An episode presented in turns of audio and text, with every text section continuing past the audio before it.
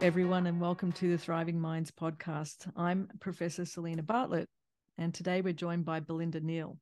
She is an international keynote speaker and author, and she was a former New South Wales police inspector. She had an 18 year career and she did undercover operations, major crime and homicide investigations, and police hostage negotiations. Uh, interestingly, she was uh, one of the five hostage negotiation team leaders during the Sydney 2000 Olympics. And then in 2005, she retired, um, basically due to post traumatic stress disorder. And we're going to talk a lot about that today. And then she went on to write a best selling book called Under Siege, which is a wonderful book. Highly recommend everyone read it. It tells her personal story, but also some great tools and strategies about how to overcome PTSD.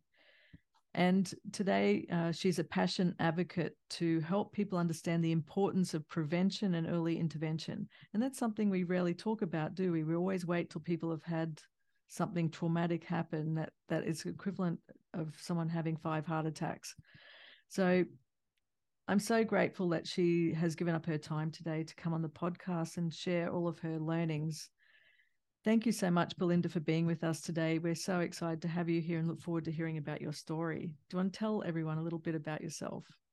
Oh, look, thank you so much, Selena. I'm very excited to be here because it's an area I'm very passionate about. So, a little bit about my story I was a police officer, as you said, for 18 years. Um, I had an amazing career in areas like undercover work, um, being a police hostage negotiator, and homicide experience in homicide. But what I didn't realize that through all those different areas, I was exposed to a number of, of traumatic incidents. Um, some examples are I, during a, host, a, hostage situation. We were actually watching a woman being stabbed, uh, and, and, we could only talk at that stage. Um, in one another situation, during a barricade situation, I was talking to a man who had a carving knife. He got to within 30 seconds, within about 30 centimeters of me before he um, was arrested by the tactical police. I went to a number of horrific crime scenes when I was in the homicide um, squad, um, horrific murders of women and children. And what I didn't realize that um, it wasn't until I had my own children that I started to get really horrendous, intrusive thoughts about my children being stabbed or murdered in their beds. Um, a number of really horrific incidents. Effectively, in a nutshell, I succumbed to post traumatic stress disorder. My marriage broke down. To give an example of my how my skill levels fell, like I was, look, when I medically retired, I was an inspector of police, and I loved putting my mind to managing really difficult situations, major crime scenes, and other volatile and emergency situations. I thrived under press under pressure. I loved a challenge, but it got to a point where I couldn't even leave my house. I couldn't um, couldn't even volunteer to go and do tuck shop duties at my kids' primary school because I couldn't handle the stress of taking money and organising finances of small children. So there's the difference between working at a high level but then being reduced to this simply because of um, the symptoms of post traumatic stress disorder. So I medically retired, um, went through a huge amount of therapy at that stage. I did get worse when I retired. And I guess something um, which your listeners might, might be interested in is sometimes work keeps us busy, and that's fine. But when I left work, and I remember actually saying to my p- husband at the time, I see dead people, like the movie um, with Bruce, Bruce Willis. And it's not like I'm not a clairvoyant, I'm not a medium, I'm nothing like that. But it was the only way to describe the the images and the videos of, of dead bodies and intrusive the intrusive thoughts that was going through my mind. It got to a point that I actually found myself wanting to end my life. And I think with this busyness, because I wasn't busy anymore, I ha- was having all these images. But also, I think when you're busy, you're also avoiding, you're not actually getting the help. So I got to the point where I wanted to end my life. I came very close. Um, I was literally negotiating with myself on the top of a cliff. Um, I negotiated myself out of that situation and came back and spoke to my psychiatrist. And the one he thing he did say was, "You finally accepted you have a problem," because at that stage, I was having psychotherapy two or three times a week, but I refused to take antidepressant medication because being a hostage negotiator, I felt that if I had to take antidepressant medication, that would make me one of the people that I used to talk to. And I was at that stage, but I didn't believe it. Mm-hmm. And so it was a big struggle within myself about actually, well, the fact that I had a problem. Once you actually accept you have a problem, that's when you can start receiving the right treatment and you really take it on board.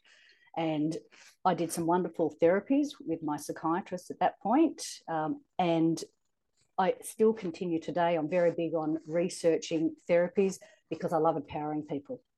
I love being able to give people skills because it's not just about psychotherapy and cognitive behavior therapies, which are two main things which you should be doing anyway. But there's a lot of other things that you can do to help manage yourself. So, uh, thank you for sharing that story. That's not an easy story to share, but I know that you're trying to help other people now so they don't have to go through the same experiences. And I think from a neuroscience perspective, I think the thing that's missing out there in the conversations for people that are first responders and in general in society is our lack of understanding to teach people that we're not superhumans in terms of unless we do put in place tons of interventions and prevention strategies, we're still humans looking after humans. No matter if you're a police mm. person or a paramedic or a doctor or a psychiatrist or it, the list goes on and on.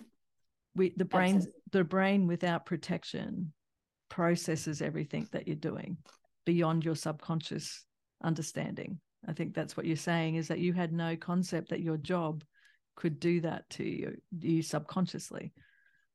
Oh, look, that that's exactly that is exactly right. Um, it's really interesting. There's a professor, I'm not sure if you've spoken to him, a Professor Alexander McFarlane down in South Australia. Mm-hmm. And he made a comment about how trauma, that each time we we have a trauma exposure, our brain does retain that. So it's these are some of the things that I would have loved to have known a lot earlier and put in place certain tools now I could have used back then to help prevent and minimize how badly the symptoms affected me. But I think the thing is, Belinda, you no one does this still. Um, so you're not alone. You're trying to change these conversations like we all are. But and it's not just people doing extreme, like you're on the extreme end, uh, and some veterans, etc. There's let's there's a big spectrum here, isn't there, of what people are exposed to. But even just everyday people aren't aware. That the brain takes in traumatic, stressful things all the time, even though we think we're ignoring them or avoiding them. The brain takes them in at a 10x rate over good things. Ah, yes. Look, absolutely. I mean, you you think about everyday people car accidents. They're, they're one of the main things um, in terms of PTSD, people getting symptoms of PTSD. But it's not necessarily just PTSD, it's anxiety, it's depression, it, it's a host of different things. The tools that we can use for PTSD can be helpful with all different other mental health issues. Yeah. And I see them as not mental health issues, but the brain keeping the score. um, oh, absolutely. Without, you know, I, mm. I, think we always like to label things and the mm. labeling then leads you to in that situation where you don't want to be someone else because we've labeled that person as bad, but they're not bad. They're just like all of us. We're all the same, experiencing life, trying to get on with it, you know. And this is the thing that's holding people back from admitting that we all need to be training our brain too, right? That's an interesting concept that you mm. had there. Oh, a- a- absolutely. And we can train our brain. And that's something that I found through some research that I did um, back in 2015 as a result of something my psychiatrist put me through some cerebellum exercises. Um, yeah. So, um, so you went on to write, um, and thank you for doing that. A book called Under Siege, and it's it's a remarkable book and you talk about your excitement of becoming a young police officer and yes. graduating, and then you describe uh, very vividly, like within the first few weeks, serious things happening on the job that you really weren't prepared for, were you? Oh, the brain was definitely not prepared for that. Um, you know, one of one of the first things that was within, I think, six months. I was still a probationary constable, and in the I, I was working at Waverley. Um, one, one of the other probationary con- constables who I went through the academy with was working at Paddington, and we were both on night work and we were involved in a, a chase, a car chase, and he was one of he was the lead car. We were not far behind it. Anyhow, he had an accident, and I remember going to the scene and seeing him in the car, and the car had been wrapped around a pole. Well, he died from his head injuries eight, I think it was eight days later, eight nine days later. But as a young probationary constable, that's all exciting and that's all, but it was horrendous the impact of that initial excitement and being six foot tall and bulletproof versus seeing something so traumatic to someone that you know as well really had a massive impact, but I didn't think much of it. And I debriefed with alcohol. And alcohol became my crutch for a good couple of years. Um, but it wasn't until later I realized that was self medicating. Yeah, absolutely. Um, and the thing about Under Siege is not just about describing all these experiences, but what was the moment um, that caused the complete change in your life where you were able to overcome it? Because that's what this podcast is all about: is helping people see that you're not stuck with this forever necessarily if you get the right help and around you. So, do you want to describe that moment when all of a sudden things start to clear again and you could see a way forward? There was probably two moments. Selena. Um, the first moment was when I had finally accepted the problem. And that was after I got to a point where I, it was, the, the struggle was just getting too big. And I finally accepted that um, I had a problem. And when I accepted the problem, that's when I could um, start to work on it the thing that really changed my life, um, my psychiatrist uh, was was some cerebellum exercises, and I was trying a number of things. I was doing physical exercise, I was trying yoga, but what I found, and, and I and I'd like to comment about things like yoga and mindfulness as well, because they are wonderful. But at the time, because of the intrusive thoughts were so bad, I was still um, dis- disassociating. So I didn't want to focus on one one thing my psychiatrist was telling me to do was just to sit quietly for 10 minutes not do anything and just see what came up well i remember um, after what seemed like an age i checked my watch and it had been one minute. It was like i almost couldn't handle that. So the next big actual moment was when my psychiatrist gave me these cerebellum exercises to do. And i think um, you touched on it earlier the cerebellum itself we always used to think of it being um, for balance, whereas there's been a lot of research, and you would be more up to date than myself in, in terms of the research with the cerebellum. But there was some a lot of research back um, around 2008 about the, the cerebellum being doing more than that in terms of cognitive situation. Anyhow, he did a study of 14 patients, simple exercise, five minutes twice a day standing on one leg. I did this. With your eyes closed. With my eyes closed, of course. Thank you very much for that. I did this for three weeks. I started to feel happy again. I had my first social event um, in years with some girlfriends, and because I wasn't going outside, I didn't like it. I, I became very anxious. I was able to be weaned off the antidepressant medication. Um, my memory started to get better, and a lot of the symptoms. But what it, one of the main things it allowed me to do was when I was undergoing psychotherapy with um, my psychiatrist, I wasn't dissociating as much as what I had been previously. I was able to start recalling things, talking about them, and working through them. So Amazing. that was a massive, massive change for me. Amazing. Let's talk about this a little bit. Um, so I have met your met this psychiatrist, and he's been doing work on with hundreds of police officers over a long period of time now. Mm. Um, and I think the interesting piece of information that I learned that I wasn't quite so on top of was that everyone goes in and relays their story like a film with a beginning, a middle, and an end. And he timed these stories, and people would cry at exactly the same point in their story and get angry at the same point in their story. So, what he came to learn was there was no time stamping on the memories. So, meaning that, and it seems now that more research is being done on the cerebellum because we used to ignore the cerebellum uh, mm. for a really mm. long period of time in uh, neuroscience. But it seems like the cerebellum is holding very traumatic emotional memories without timestamps, meaning that you're yes. having these what you call intrusive thoughts or memories, but they to you they feel like they're happening right now. They could have happened 15 years ago, for example. They're contemporary, and and this is a big thing which I find it just horrible for those who have PTSD and traumatic memories. When someone says, "Why can't you just let it go?" What, what because that's not how it is. And, and it's the timestamp that you're talking about it. It feels to the person who has is having the intrusive thought is like it is happening right then. And it could have been 10 years ago. It could have been when they were in Afghanistan. It could have been the car accident they were in. But it's happening to them right then. And I think getting past that time stamp with these cerebellum exercises it is a major breakthrough. It's it's incredible, isn't it? Um, so I've been reading all the papers in this field now, and uh, just fascinating. So his hypothesis, uh, I can say Greg, Greg's hypothesis um, yes. is that, and I can understand this because I've been trying these exercises myself, and I'm not really good at them either. But that's a but that's a good thing. it is, I know, because if you're good at it, then you're not changing your pathways.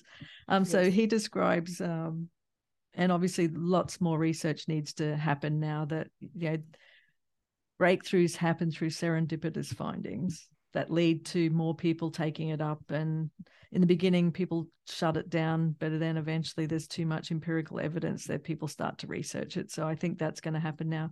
Definitely a lot of work happening in the cerebellum and emotional memory. So he described standing on one leg um, with your eye, eyes closed as potentially generating bdnf which is this growth factor that is essential for forming new synapses or new pathways in the brain. And so he mm. wants people not to become really good at balancing on one leg, but to actually get the pathway started that allows you to do what you just described in that session.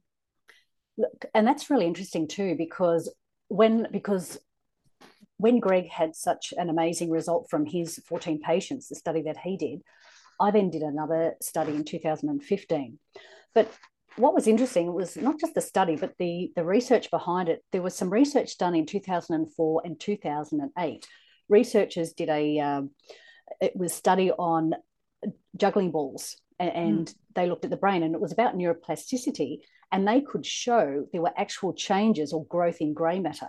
And that went against everything that all, all, anything ever thought because everyone thought you couldn't change the brain. There would be no more growth. It would only change with aging or um, issues tumors etc so now researchers showed that there is a change in grey matter. But even more interesting in 2008 where you just hit the nail on the head they're saying that it is um, it is about learning a new activity. Once you learn that activity the change stops or the neuroplasticity, the synapses stop, you need to then learn something else. And that's why with the cerebellum exercises, what Greg gave us, once we had were able to complete that first exercise, which you're trying, you know, the standing on one leg, eyes closed, five minutes twice a day, then we will do another one. Mm-hmm. Now, mind you, and especially for your listeners, it took me about three weeks before I could do that. And in my study, it took people, some people, up to six weeks before they could actually do that.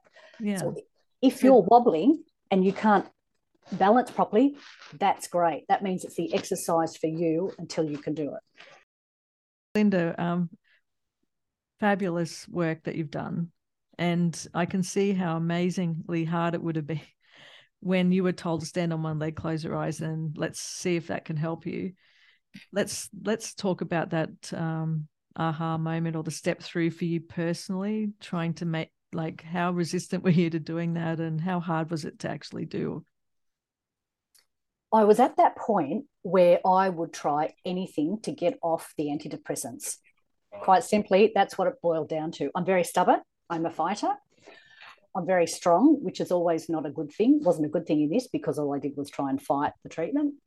But it got to a stage where I had finally realized I had to do something.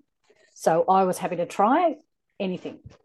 So if it was going to potentially um, get me off the medication and reduce my symptoms, well, that's what we were hoping. So it was odd. Um, five minutes, remembering to do it twice a day it, it did feel unusual because it was so difficult it was quite difficult to do, um, but Greg was very good in terms of um, how to do it and quick questions I had. So it was good having that uh, mentoring along the way. But when I started to see the results, that also gave me momentum. How many days in were you, do you think? to start to feel a little bit different? Uh, I think about a week in, a weekend, a week, sorry, a week in, I started to notice some changes. What were they? Do you remember by any chance? I was feeling calmer. I was feeling less irritable around my children, which to me was just everything. Uh, because that was the thing that I think still affects me the most in terms of those aspects of PTSD my sleep was getting better. That was a that was a huge one um, because I'm a very big believer in in the in ha- good sleep is going to help the body in so many ways, and you you would be able to elaborate on that, I'm sure, in, in terms of how it is mm-hmm. good for the brain. But yeah, so sleep, my irritability, so I was starting to feel calmer, and I was starting to be able to talk or I, I found the psychotherapy easier is saying it's easy is probably simplifying it too much. But I found psychotherapy um, was not as difficult as what it had been. It didn't take it out of me like it used to. So before was, was exhausting. Would you describe before that it was more like you're reliving because you have no timestamp on those memories, then basically yes. you're bringing them up, but then there's they're really, really real for you again. Look, absolutely. And when you're reliving something so traumatic, it is exhausting and it takes all of your energy. Yeah. So the process of that psychotherapy and, and going through those traumatic experiences became less traumatic. It was less like it was reliving and it was starting to become starting to become a history. So you're getting a timestamp somehow the hmm. somehow you're managing to get timestamps and a reprocessing of where it's going in the brain which is so interesting i was really impressed with how there was this big change in me with the cerebellum exercises i read um, the results of greg's study in 2005 and 14 every, like 100% of um, people in his study all reduced their ptsd symptoms and that was through the pclc um, measure. Yeah. The, the thing that um, I need to be very, very clear about is I do not for one minute suggest that these exercises should be done in place of CBT, trauma focused CBT, EMDR at all. They are only an adjunct. They're like a number of other tools that we can use, but I found them as one of the main things that I guess changed um, my life. Yeah, and everyone's going to be so different too. Because if of course if if someone mm. can already balance on one leg um, really easily, then that's not going to work for them. That's just what we're talking about, and he talks about this a lot too. It's mm. about adjusting things to get the brain focusing and doing something completely new. I mean, you talk a lot yes. about work keeping you really busy, but also what work is doing, it's keeping the brain focused on something else. Yes. And so when you're not doing, which is you know good and bad. Mm. but you know we have to also relieve the underlying causes don't we to move things forward. And i think the interesting work that will probably evolve out of this is that time stamping of emotional memories. Mm. um, and and these aren't just any memories. These are ones that get highly contextualized and inputted somewhere because of their heaviness to the brain. Mm it, would be wonderful. The best outcome for me in relation to this would be perhaps a PhD student or someone like that took up the research and just to see where it went. Yeah. But absolutely. this is free. This will not cost your listeners anything to do this exercise. I and know. It's five, five minutes of their time twice a day. If they can already balance, if they're a ballet dancer or something like that, there are other exercises to do. So that's I the beauty of the exercise thing is, um, in summary, is that uh, together, and he's now looked after four, five hundred more police officers. He's mm. he's uh, described these traumatic uh, events that happen to people in different ways, getting time stamped in a way that is almost identical between people, different stories, but the same kind of film mm. taking place, which is really fascinating. And then with these exercises combined with other things, because everything, as you said, is not one solution, it's just tools in a kit. Yes. He started to see that the timestamps on those films that people would describe of their events started to shift as well. Mm.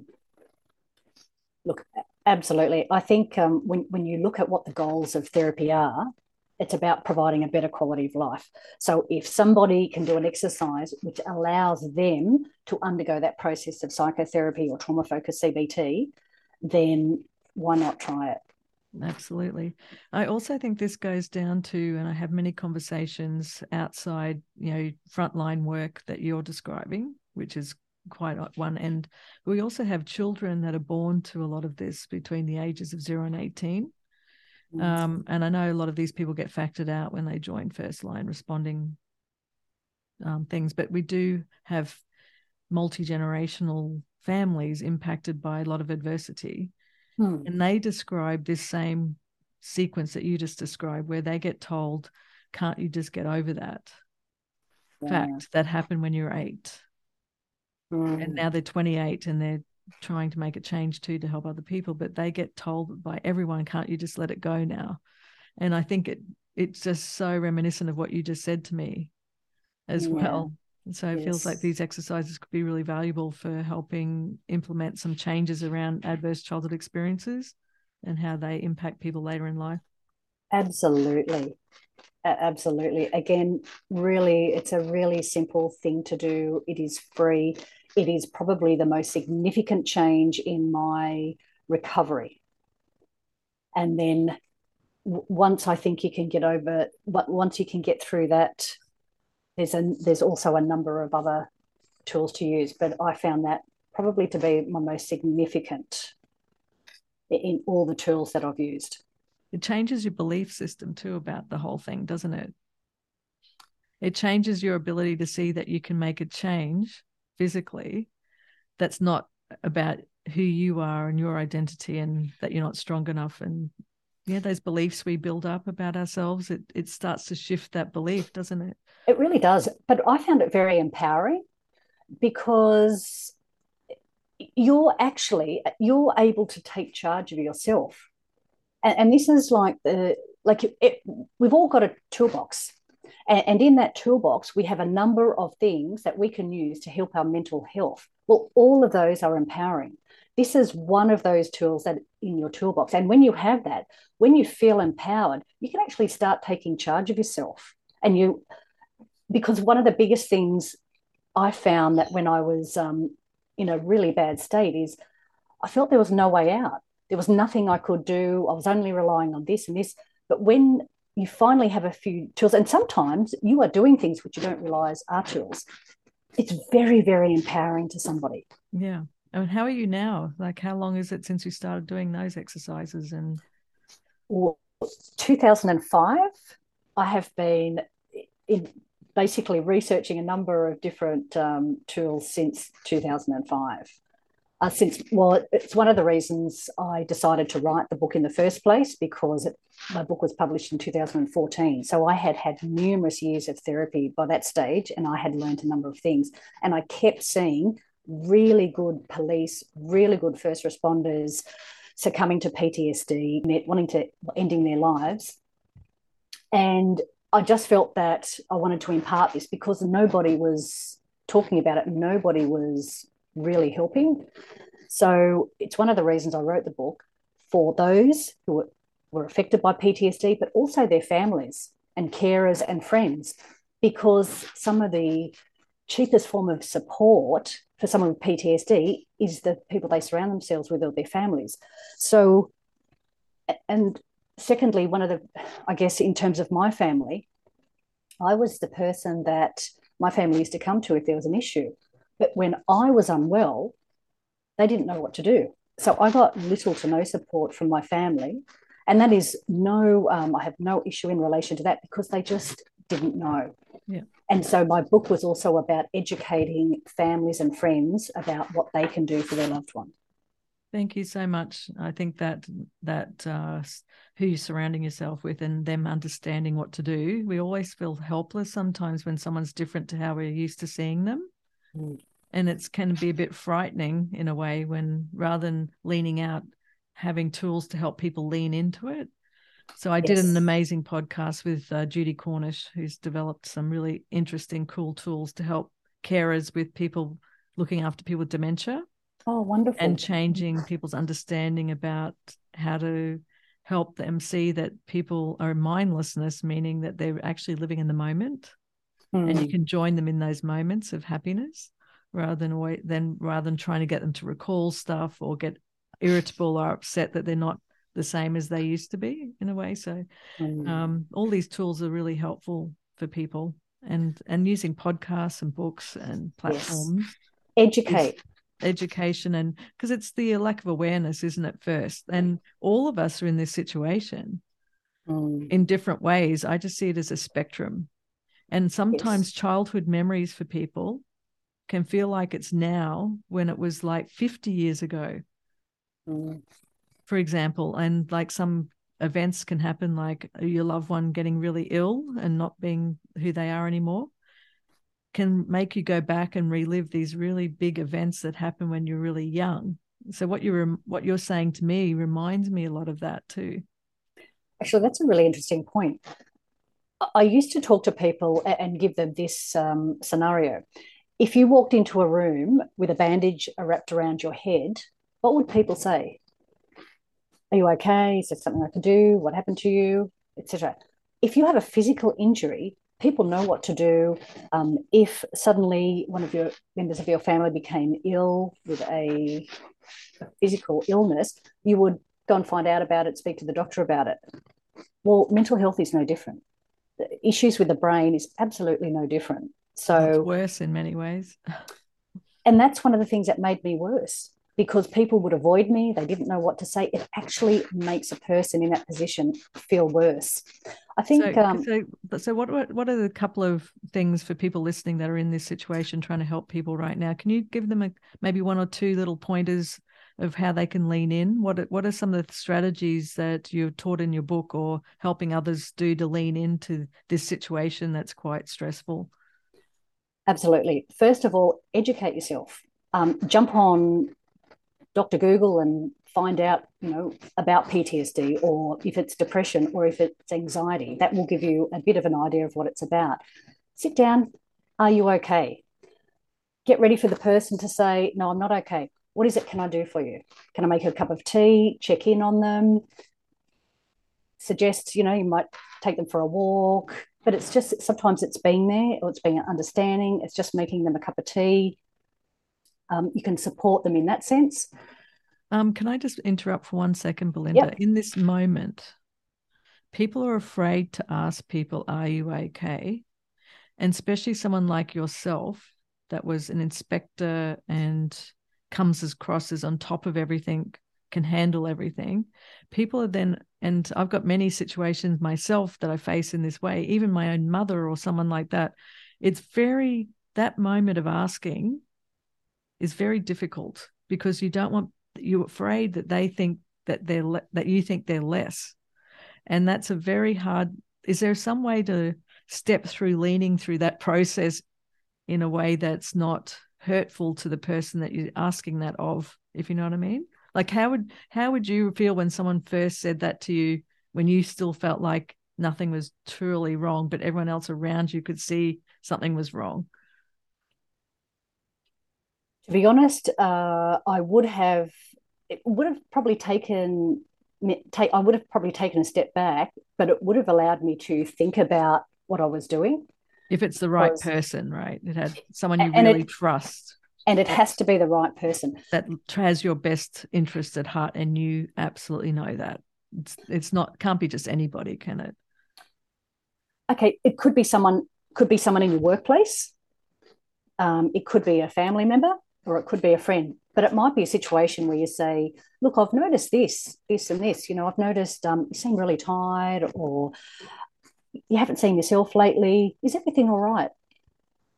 It's about starting the conversation. Yeah. But sometimes it's good to preface with that. And it's also be very mindful about where this conversation is going to take place. So if you're at a family function with everybody around, don't say it. That's not the right turn, time to say it. You might just say, look, I'd love to catch up with you for a coffee over the next couple of days. Or let me know when I can come and visit. But someone in the workplace, you're not going to have that conversation when they're at their work desk. Can I take you down the road for coffee? Or wait until the person, when there is nobody in the workplace and you can have that conversation. If it's a friend, you know, it might be taking them to a place where they feel safe, but there's nobody around. And then this is what I've noticed. I care about you. I love you. Obviously, that's not a work thing. I care about you. I love you. Or, this is what I've noticed at work. You know, you've been late. There's been all these unexplained absences. I just want to check: is everything all right? What's? Can we talk about that? So it, it's a it's a delicate conversation for sure.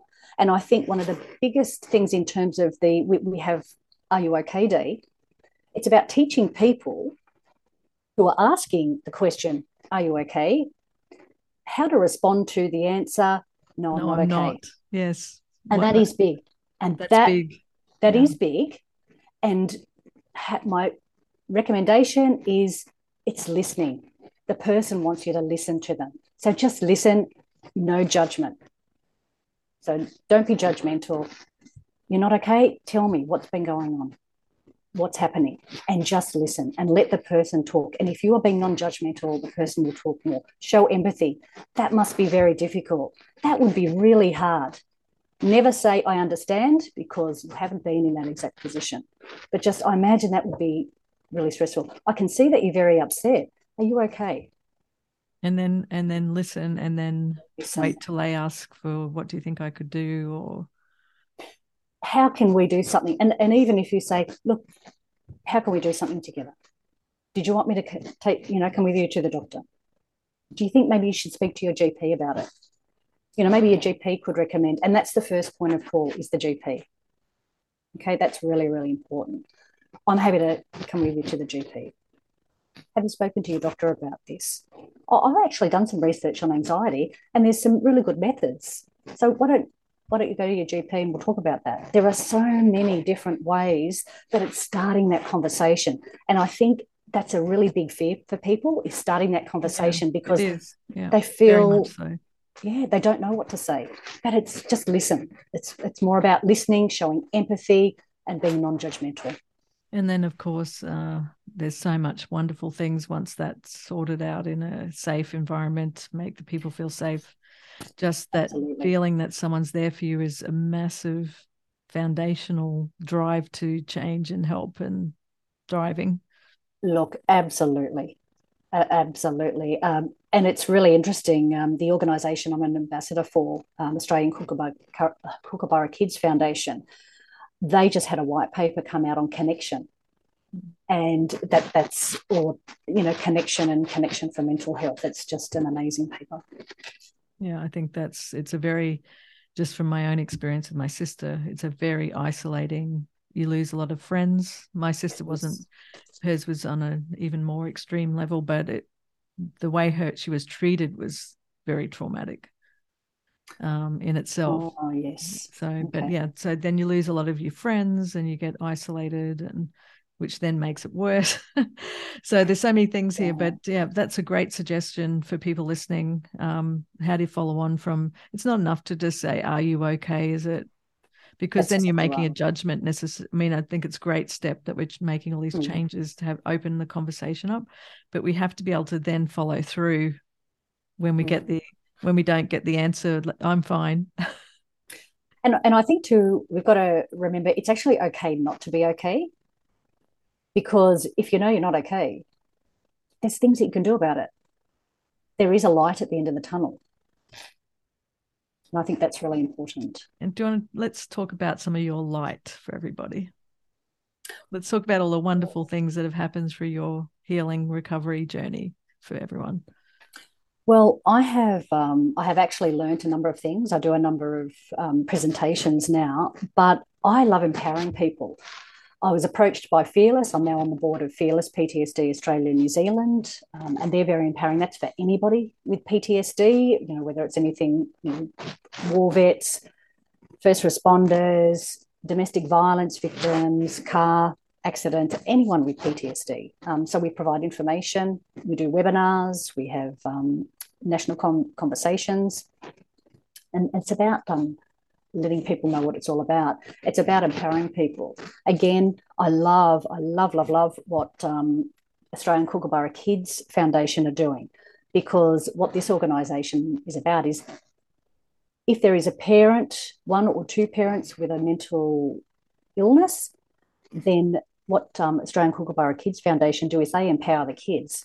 So kids between the ages of eight, eight and eighteen, they take them on camps. They have um, they have a lot of connection days through Zoom situations or fun days out.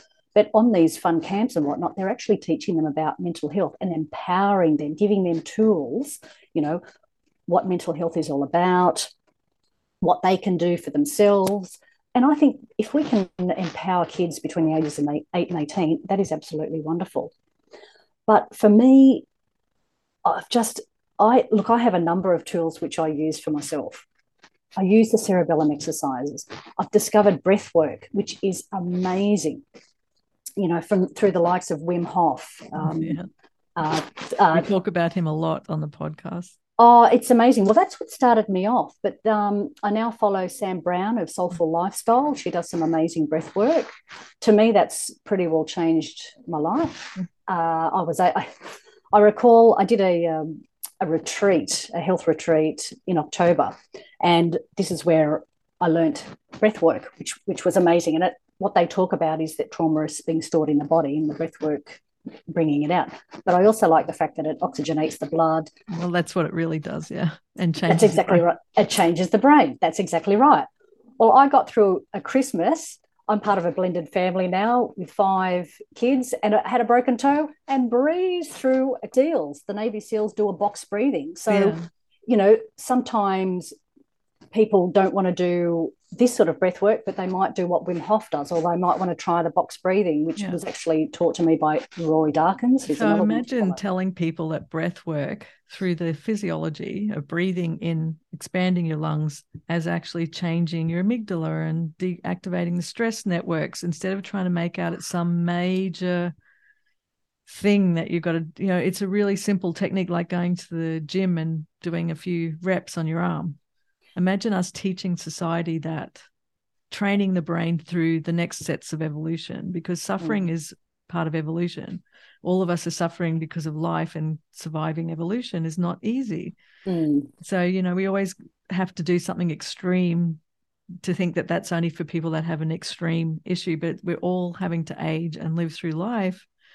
So these techniques you're describing are for everybody abs- and they're free. this is what I love about them. Pets are fabulous for healing. Um, other, you know, but the mindfulness, there's so many mindfulness apps available. There's so many sleep apps available. And, and a lot of those are free as well. And this is what I love about it. Getting out in nature is another one. Watching what you eat, you know, getting rid of sugar. But just, I, I think also remembering if your body is under stress, why stress it out with sugar and alcohol and caffeine, cigarettes, even? Well, people so don't know that addiction is medication for stress. It's the same thing. You know, you talk yes. about going to work to avoid. Well, that's the other avoiding tools that you use because one, people are not even aware that they're stressed. They're oh, really not yes, because they're true. so tough and uh, all sorts of things. So, yeah, that's what we want to change is this conversation that stress is the number one thing that's preventing people from thriving. And these yes. tools you're alluding to are the tools that help you see that your belief about certain things may be not quite right just because you inherited those beliefs from previous generations as well. Yes. And, and you would be able to give the science behind physical exercise for mental yeah, health. Absolutely. Yeah. Yeah. Just going for a walk, going for a run. I love surfing. especially surfing. in nature. Yeah. Oh, surfing is another really huge one because it's immersed in ocean, which is really immersed in nature big time. And yes. this is the thing you talk about the cerebella exercises, and Greg was talking about BDNF. Well, this is the same that work of uh, Tara Walker at uh, QBI on my podcast has shown that she's identified some of the hormonal changes from physical exercise coming from the blood into the hippocampus, which is the memory centers of the brain, to actually stimulate new brain cell development. She's actually identified mm. the pathway of that. So, wow. physical exercise is one of the big ones that really is fundamental to neuroplasticity but you can't necessarily want, run when you can't leave the house or you can't get out of bed because you're in the fetal position and you know these extreme forms yes. of what you're describing it has to be something much simpler first simpler. and that's what you were saying yoga is not even good enough because it, your brain's too overstimulated already from all of the traumatic mm. memories that are just present all the time basically yes. so, yeah. and again that's why the cerebellum cerebellar exercises are so helpful. Because yeah, because you can do them at home, you can do home. them quiet. Mm. Yeah, so many amazing features. Well, Belinda, thank you for sharing your story. It was so wonderful to meet you. Loved you're your most welcome. I love if we can empower people. I love what you're doing, Selena. Yes. So thank you so much for having me on. You're welcome, and I I'm so glad to hear about that fearless fearless organization that's a i'll put that on the website and uh, the podcast Wonderful. links because it's it's another tool for people to see that you're not alone that yes. there's lots and lots of people like us all on Education. different levels and and this is something you mentioned you started that breath work last october and that's how many 17 years. So this is not something we just stop is it? It becomes a new thing that we integrate into our life to maintain our brain health. That is exactly right yes. Yep. thank you belinda for being on the thriving minds podcast. Thank, thank you so much selena